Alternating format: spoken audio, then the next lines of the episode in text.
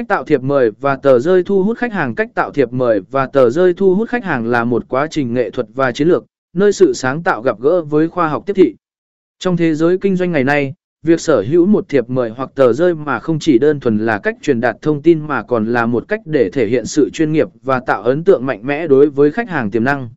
Y giới thiệu A khái niệm về thiệp mời và tờ rơi thiệp mời. Đây là những tấm thiệp thường có kích thước nhỏ, thường được sử dụng để mời một cá nhân hoặc một nhóm người tham gia một sự kiện.